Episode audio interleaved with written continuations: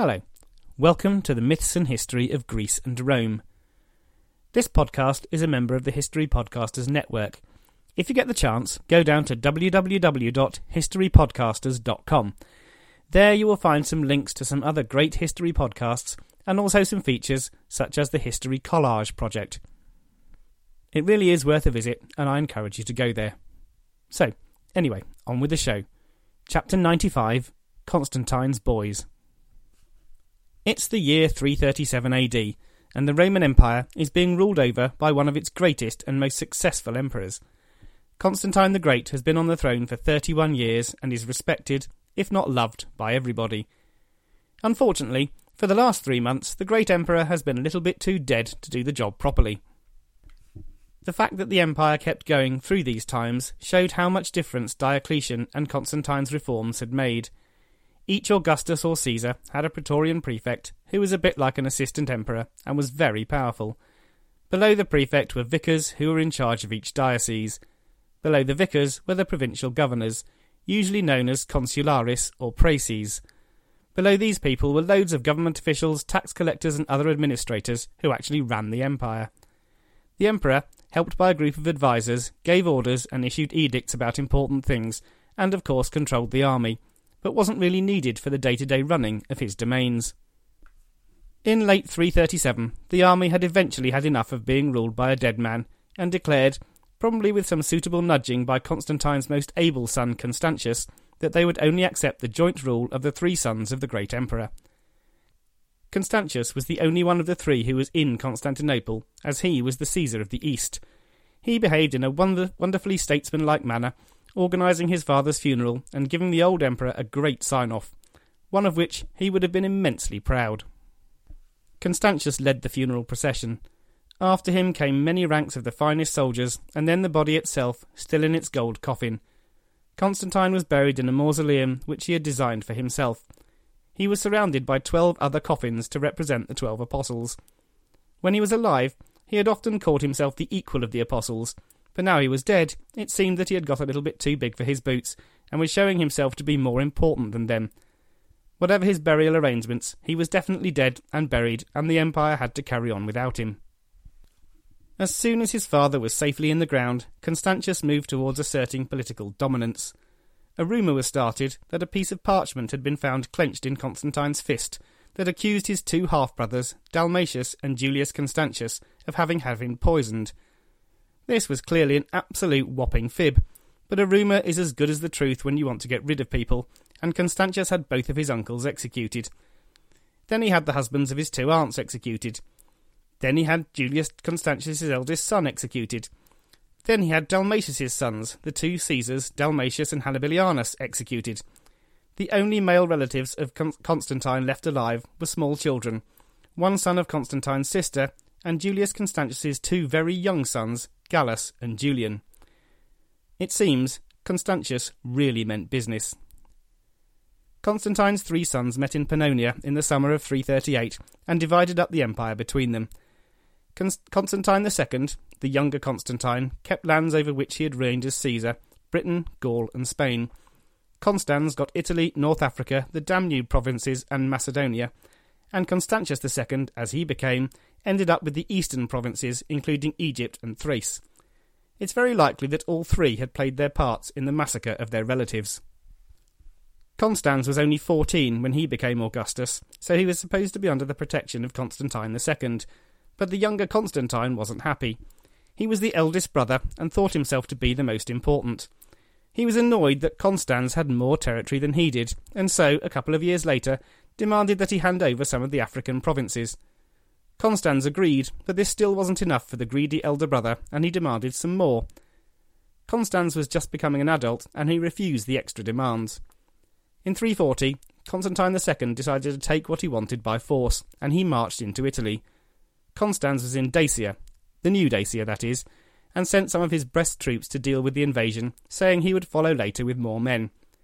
He didn't actually have to do this, as Constantine was killed in an ambush near Aquileia, Flavius Claudius Constantinus, Constantine II, died aged just 24, having been an Augustus for three years. His little brother took control of all of his territory. Constantius took no part in the quarrel between his two brothers. He was busy fighting the Sassanids and their new king Shapur II. Constantius was a pretty good general, and the Romans were mostly successful, eventually winning a large battle at Narsara, where Shapur's brother was killed. Records are very sparse about what happened in the next ten years. There were the usual barbarian raids along the Rhine and the Danube, but they seem to have been kept at bay. Constantius was often busy with the Persians. There are a few reports that survive about the behaviour of the youngest son, Constans. The governor of Pannonia described him as a minister of unspeakable cruelty, so it doesn't seem that the young Constans was very nice at all. He began his reign quite well, taking on the Franks and going to put down some barbarian uprising in Britain, but he soon got bored of the work. Apparently, he wasn't much interested in running his very large part of the empire, and a bit like party boy Lucius Verus, would rather be having fun. He was, though, the son of Constantine the Great, and it took ten years of bad rule over the West for the people to get fed up with him enough to start a rebellion. In January 350, the people were finally fed up enough. An officer called Magnentius was proclaimed emperor in Gaul.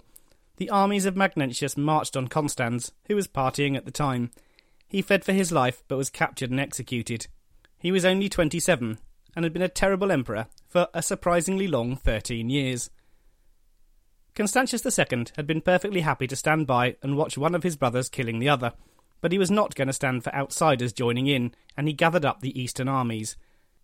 Alone among the sons of Constantine, he had some significant ability, and certainly a decent amount of political savvy. The remaining legitimate emperor realised he would need to have some imperial presence in the east, so he raised his cousin Gallus to the rank of Caesar. Gallus, one of the very few to have escaped the massacre of the imperial family, had grown up and now was in his early twenties.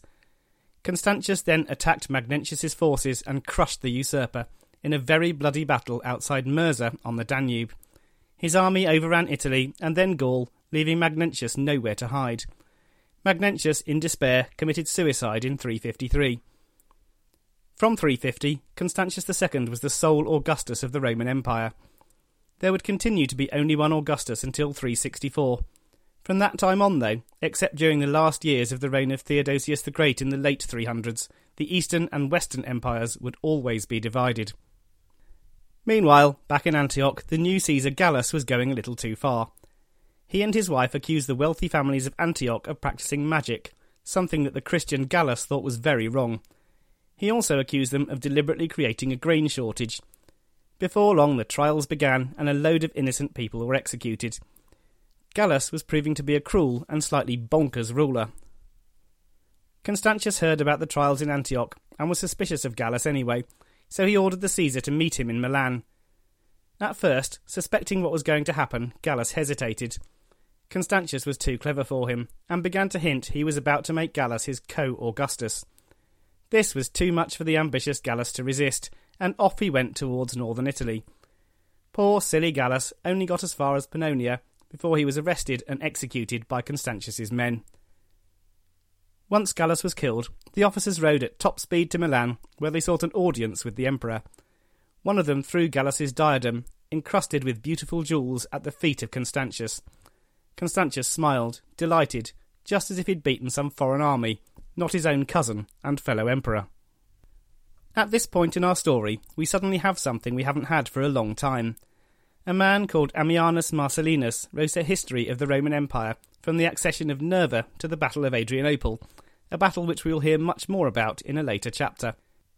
The last part of his history, a total of 18 books, has survived to this day. From the year 353, we have a history book which was actually written at the time by someone who saw the events he describes. This kind of invaluable resource gives us a much better view of the times of Constantius II and his immediate successors than we have had for a while. After the death of Gallus, Constantius stayed in the Western Empire for the next few years. Ammianus tells us something about how things worked in the Roman Empire of the late 350s. As we know, the empire was now run by officials. This meant the emperor didn't always know what was going on in distant parts of his territory.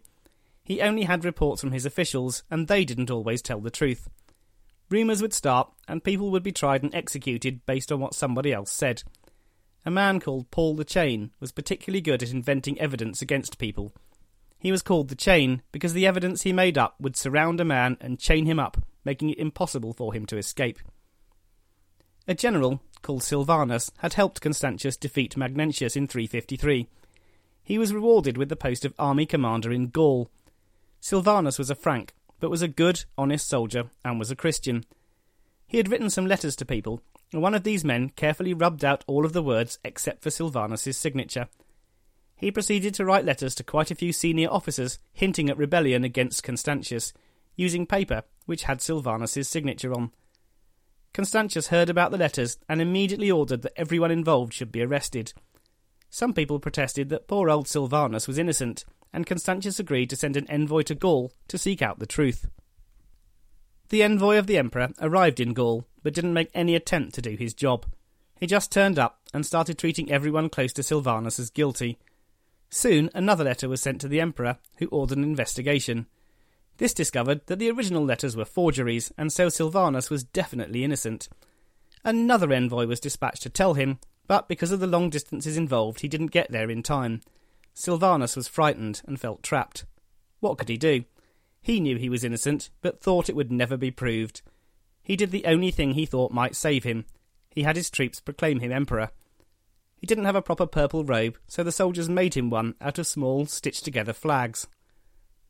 Constantius was stunned. He sent some other officers up to pretend to be on Silvanus's side, and they slowly began to turn the soldiers against him. Ammianus says Silvanus was dragged out of the chapel, where he had in terror taken refuge on his way to a Christian service, and was cut to ribbons by their swords, and thus died a general of considerable merit. Poor Silvanus was not a rebel. He had not wanted to rebel. He had been forced to rebel to save himself because of a trick. Most of his friends and followers were put to death after Paul the Chain and others invented evidence against them too.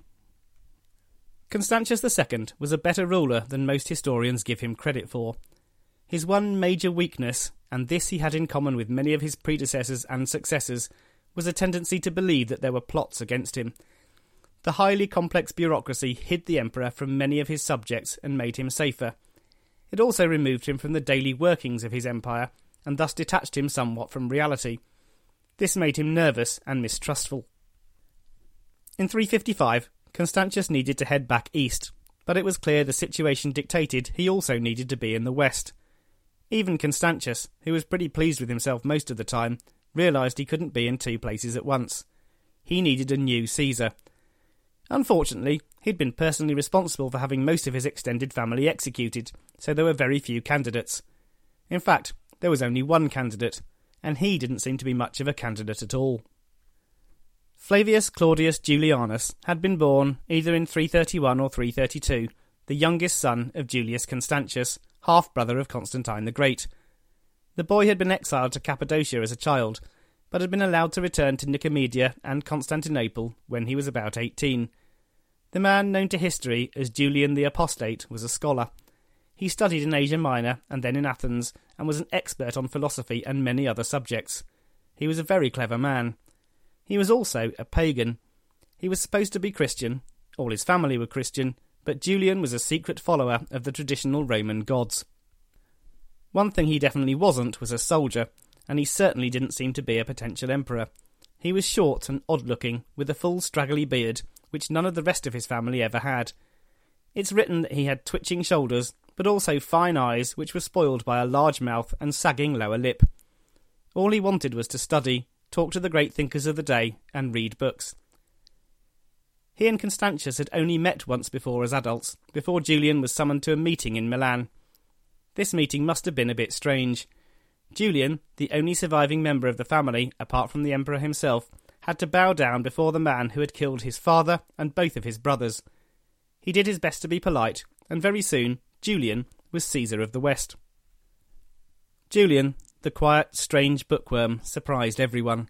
He enthusiastically dived into military life and, to the general shock of the people, proved to be a clever and skilful general. First, the Augustus and his Caesar battled the German tribes together, and soon Constantius felt that Julian could manage on his own, and left for his first and only visit to the Eternal City. Julian fought a great band of Alemanni led by seven kings, the Caesar led his forces into battle himself and won an amazing victory. The troops had quickly come to love Julian, and they followed their orders to the letter, and the orders were clever, sensible, and clear. In the end, the Alemanni were crushed, losing over 6,000 men, while the Romans j- lost just 243. Julian kept the German tribes at bay for five years, never losing a battle. Constantius's trip to Rome really is the stuff of legend. Here, certainly, was no humble princeps. Constantius II wanted everyone to see how great he was, and entered the city as part of a massive procession of troops and officials, all dressed in uniforms clearly showing their ranks. It was almost like the celebration of a triumph. Ammianus says that the emperor rode alone in a golden chariot which shone with the glitter of many precious gems, and being acclaimed by enthusiastic voices, he remained utterly still. He goes on. As if his neck was in a vice, he glanced neither to the right nor the left. Nobody knows what the people of Rome thought of this new type of emperor. Once he was back in the east, Constantius faced the greatest challenge of his long reign. Shapur II was ready for action. He wrote a letter to the emperor. I, Shapur, King of Kings, brother of the sun and moon, send salutations, it began. Now, this is pretty impressive stuff, but it gets better. It goes on. Because I delight in being fair, I shall be content to get Mesopotamia and Armenia, which your people stole from my grandfather. He says that if he doesn't get what he wants, he will take the field against you with all my armies when the winter is past. Constantius wasn't agreeing to this, so he gathered up his armies to face the attack and sent an order to Julian demanding some of his soldiers. Julian had promised his men he wouldn't allow them to be sent east, and so he was in a bit of a pickle. Julian claimed he prayed to Jupiter, who told him to agree to the will of the army. So, in 360, the army proclaimed him Augustus. Julian sent a message back to Constantius, letting him know what had happened and asking if they could have some form of joint rule. Constantius was having none of it. He flew into a huge rage, and the messengers were afraid he was going to kill them. He marched towards Julian, and Julian began to march towards him, both preparing for yet another civil war. Like Constantine the Great's Persian campaign, though, the civil war never happened. As he was crossing Asia Minor, Flavius Julius Constantius fell ill with a fever, and on the 3rd of November 361 quickly died. Amazingly, he was still only 44 years old. He had reigned for 24 years. Nobody is too sure what to make of Constantius II. He was certainly ambitious and happy to execute anyone who got in his way. He has also been variously portrayed as clever, cruel, easily led by others, vain, and unpleasant. On the other hand, most people at the time seem to have had respect for him, and he reigned for more than twenty years without any serious rebellions, so he can't have been a really bad emperor. The last thing he did showed that he cared about his empire. Even though Julian had been on his way to battle against him, Constantius knew he must leave the empire in safe hands, and in the hands of the family of Constantine. The Persians were about to attack, and the Roman world needed a leader who could stand up to them. Constantius had no sons. He and his third wife had just one daughter. As he lay dying, Constantius named his cousin Julian as his successor. Next time, we'll cover the brief, spectacular reign of Julian the Apostate. If you're enjoying the podcast, then please go down to www.mythandhistory.podbean.com. If you want to ask any questions or just leave me some feedback, then you can contact me via email mythandhistory at gmail.com or you can friend me on Facebook, Paul Vincent Myth and History. So, have a great couple of weeks and I'll speak to you next time.